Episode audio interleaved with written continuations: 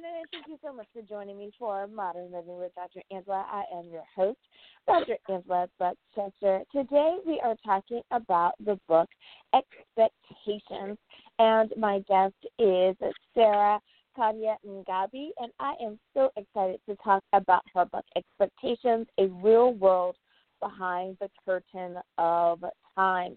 She is an award winning author and she hopes her stories communicate a strong message of hope, faith, and deliverance to you. So let's go on and get started. Good morning, Sarah. Thank you so much for joining me today. Good morning, Dr. Angela, and thank you for having me.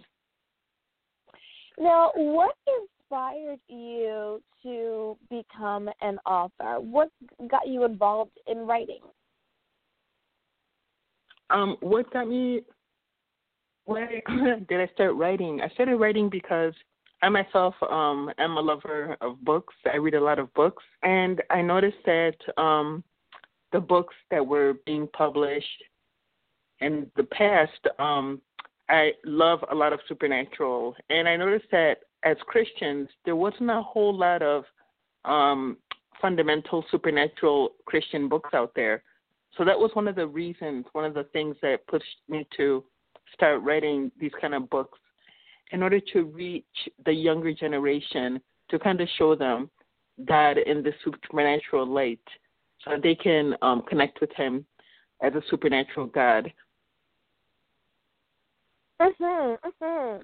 Do you think that there's any particular reason why there there aren't many, or do you think that it just at this particular time, there just aren't a lot of authors that that fit that mold right now. No, I think there are, especially a lot of, there are plenty of authors that do speak of the supernatural, but these books are mostly like teachings. These books teach you on mm. God. They teach you on the supernatural. They teach you on how to um, get in contact with God, and they teach you many things. But what I didn't find were like novels. Like, if you know um, what was all the rage a few years ago was Harry Potter, and I was very concerned about that because because that's a series of books that actually initiates children into witchcraft. And so one of the reasons why I wanted to go out there and write a novel, something that can attract to young, um, can attract children and adults, young adults, and parents is a book that is a story, a fascinating story, a passionate story that can show um, the power of God, the love of God, how He works in family, how He works among us. That's the reason why I wanted to start my own series of books to attract the Christians and the children of God. Mhm, mhm. Oh, I love I love that answer.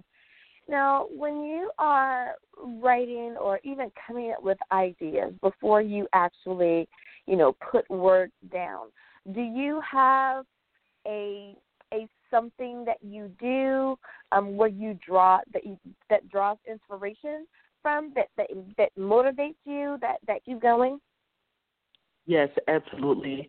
Um, the thing that motivates me, one is uh, where I go to church, the sermons I receive are very particular and very um very awe inspiring and very they really get you I feel like the sermons I receive at church, they have really molded me into a a Christian that that understands who I am in Christ and who is not afraid, who understands God, who He is as a spiritual, supernatural God. And I wanted um, youngsters, teenagers, and adults to to be able to find that connection with God too, to understand that they do have God's army there to protect them, and that the God in the Bible, in the Old Testament, the New Testament, who used angels to protect us, to guide us, is the same God today. And even if we're going through problems at school, going through bullying at school, going through divorce at home, going through different kinds of um, hardships and relationships, that same God is there. He's there to help us. He's there to support us. He's there to um, guide us and to open doors for us using his army, his supernatural army. Mhm. Mhm. I I love that. Now, if if there is a well, let me kind of back up a little bit. When when Okay. you were when you were writing, did you find that you wanted to make sure that you placed um, a certain message in a certain place for readers to be able to kind of grasp it easily? Like, was was there a planning, like a format to how you placed your messages, or did you just kind of um, write freely and and allow the message to fall where it may for the reader to be able to pick up as they go along, or or perhaps it may have even been a little bit of both. How did you decide on where to put your messages in the book? Uh, like you said, it's a little bit of both. So as I was writing, um, because I really feel that I was inspired as I was writing. So my message did there was a certain order, but at the same time the message did fall in different places in a way so that the reader can pick up the message as they go along. At the same time, like you said, there is there was also a certain order where I tried to um, make it so that the message is very very simple at the beginning and then it gets a little little deeper a little little deeper to give the reader standing to grasp what I was trying to explain what I was trying to tell them and to give them time to kind of um, walk into this new light this light or this you know spiritual dimension of Christ where they can walk into the spiritual dimension and try to kind of understand because you know Dr. Angela the problem is that the world the bible says that um the knowledge of christ will fill the world at the, in the end time but what we find is that the world is actually filled with the knowledge of satan and so everything today that people see if it's something that the hand of god they usually say oh that's the devil or that's magic or that's this or that's that so i'm trying i tried to show people that the, at the beginning, God is the one that created all things. He is the one, everything good, everything beautiful, everything wonderful. It's God that created that. It's just that we're not used to hearing it like on a daily basis. People are used to hearing the wrong side, the wrong thing. So I try to show it in that light gradually until it got brighter and brighter and brighter to show them who Christ really is. Mhm. Mhm. I, I I love that. And especially when we when we look at um or, or we understand it from the light of Christ of it getting brighter and brighter. I, I, I really I really love that. And for and I think you're you're right for so many people they only know what they have um been introduced to. So if the Yeah. only time you were being introduced to God was for maybe a half an hour or 40 minutes uh, during Sunday school or you you were only introduced during vacation Bible school as a as a little person then Yeah. then you're right then you don't understand that there's so much more to to who God is or that he's able to fill up so much more than than just than just that. Hmm now for anyone who decides that they are going to pick up a copy of your book and I hope that they do um, Uh, what are what are some of the messages, or what are some of the um, nuggets of wisdom that they hope that you hope that they pick up along the way? Okay. What I'd love for them to pick Now, I know you can't. I know you can't share them all, Sarah. So let me let Yes. me kind of give you a little bit of a out. No, she Okay. cannot give them all to you for free right now. but if you can share, like, what is perhaps like one message? What is one message that you want for them to Mm-hmm. Pick up as they read along the way? Okay, the one message I would love for them to pick up is that um you know the story is about an adoptive family. And so the the story is centered around family. And there's so many broken families out there and there's still a lot of united families, but there's a lot of broken families out there, kids who have been through divorce, couples who have been through divorce, people who are hurting. And so this message, this I mean, this story revolves around uh, an adoptive family. And I just did that because I wanted to show that God loves family. He can mend families. He can unite families again. He can mend hearts. He can mend. He's a God who is the one who created family. And he's he really does care about family. He cares about the parents. He cares about the children. He cares about family. He cares about each and every individual in the family. And I want people to grasp God's love, the depth of His love in this book when it comes to family. That's the one message I'd love them to get. I love it. And you know, you are so right. Unfortunately, there are um some families that that have been broken for for whatever the reason, uh long term, short term, um, be it that they have been able, they're in the process of mending, or if they're still in the process of pain.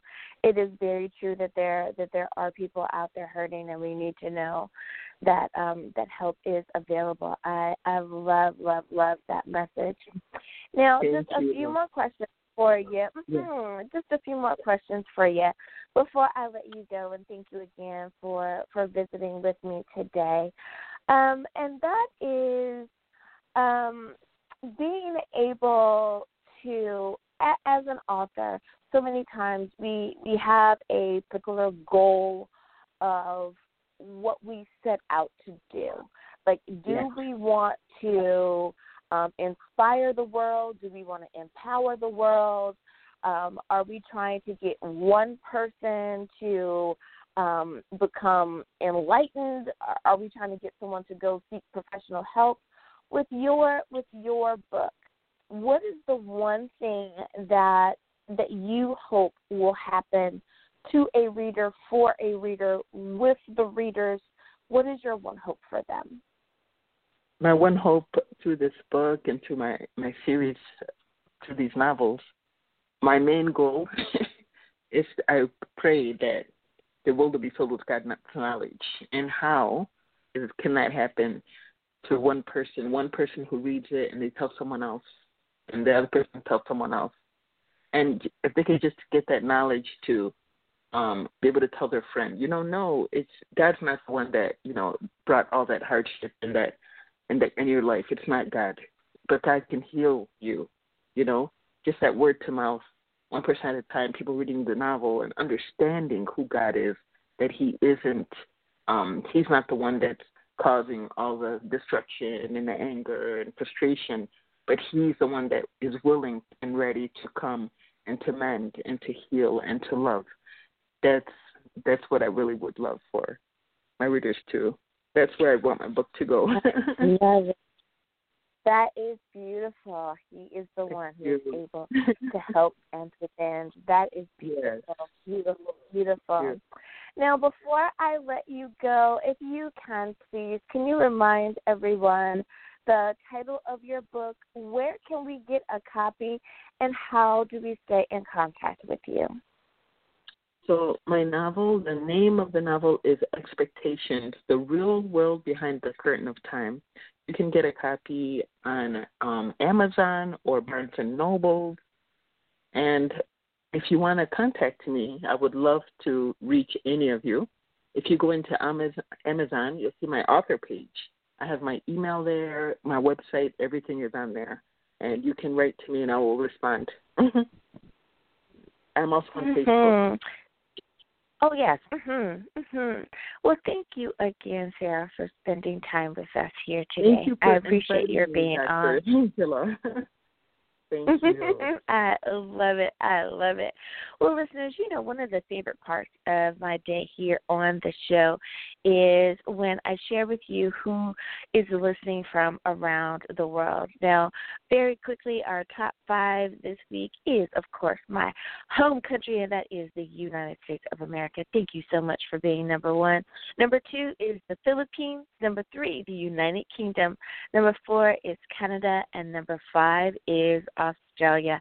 Thank you so much, you guys, for tuning in and making the show an international success. Well, may you continue to have great mental health, and may you do it with a book. Until next time, everyone. Bye bye.